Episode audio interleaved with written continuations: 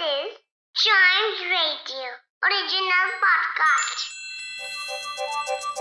हर दिन की एक कहानी होती है कुछ ऐसी बातें जो उस दिन को बना देती हैं हिस्ट्री का हिस्सा तो आइए सुनते हैं कुछ बातें जो हुई थी इन दिस डेज़ हिस्ट्री. आज के इतिहास में जानेंगे हम ग्रैंड कॉम्बिन के बारे में क्या है ये ग्रैंड कॉम्बिन बताऊँगा बताऊँगा ज़रूर बताऊँगा। फिर हम जानेंगे वॉल्ट डिज्नी के बारे में। वॉल्ट डिज्नी के बारे में या फिर उनके बनाए हुए किसी कंटेंट किसी कार्टून के बारे में? वेल well, बताऊँगा बताऊँगा ज़रूर बताऊँगा थोड़ा वेट करिए। फिर हम बात करेंगे ट्रांस कनाडा हाईवे के बारे में। क्यों बात करेंगे इसकी एक हाईवे के बारे में हम अपने शो में? बताऊँगा ज़रूर बताऊँगा। फिर हम बात करेंगे 1971 में हुए एक अपोलो प्रोग्राम के बारे में। तो क्या हम शुरू करें? भाई, बिल्कुल शुरू करें विदाउट एनी वेट शुरू करें। 1859 से स्टार्ट करते हैं। आज के दिन ग्रैंड कॉम्बिन पे सबसे पहली चढ़ाई करी गई थी। And it was one of the highest summits in the Alps Alps क्या है? Alps are the highest and most extensive mountain range system that lies entirely in Europe जिसका स्ट्रेच अप्रोक्सीमेटली 1200 किलोमीटर यानी 750 माइल्स तक है।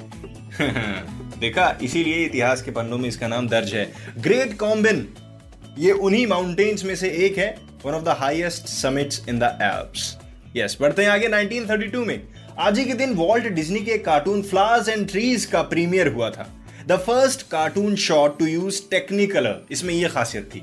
Technicolor मतलब जो colours जो shades हम आज के मॉडर्न कार्टून्स में देखते हैं। यारो टेलीविज़न में या फिर स्क्रीन में, उसका सबसे पहला इनिशियल उसके जैसा यूज़ किया गया था फ्लावर्स एंड ट्रीज वाले कार्टून्स में राइट फ्लावर्स एंड ट्रीज इसमें तो कलर्स की बहुत ज़्यादा ज़रूरत थी। इसीलिए इस टेक्नोलॉजी का इस्तेमाल करा गया and that's why the first Academy Award winning cartoon short में इसका नाम दर्ज किया गया और इसको अवार्ड मिला भी। मानते हैं कि नहीं? वॉल्ट डिज्नी को?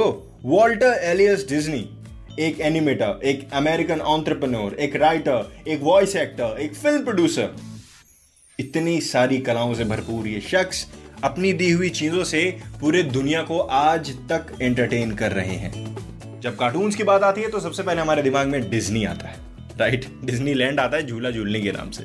बढ़ते हैं आगे 1962 में। आज के दिन ट्रांस कनाडा हाईवे ओपन हुआ था। अब बताइए मैंने क्यों बताया? Trans Canada highway it is the longest national highway in the world longest national highway in the world आज ही के दिन इसको ऑफिशियली ओपन करा गया था और लोग इसको देख के काफ़ी अचंभित हो गए थे। सोचिए 1962 में दुनिया का दुनिया का लॉन्गेस्ट नेशनल हाईवे तैयार कर दिया गया था। गजब।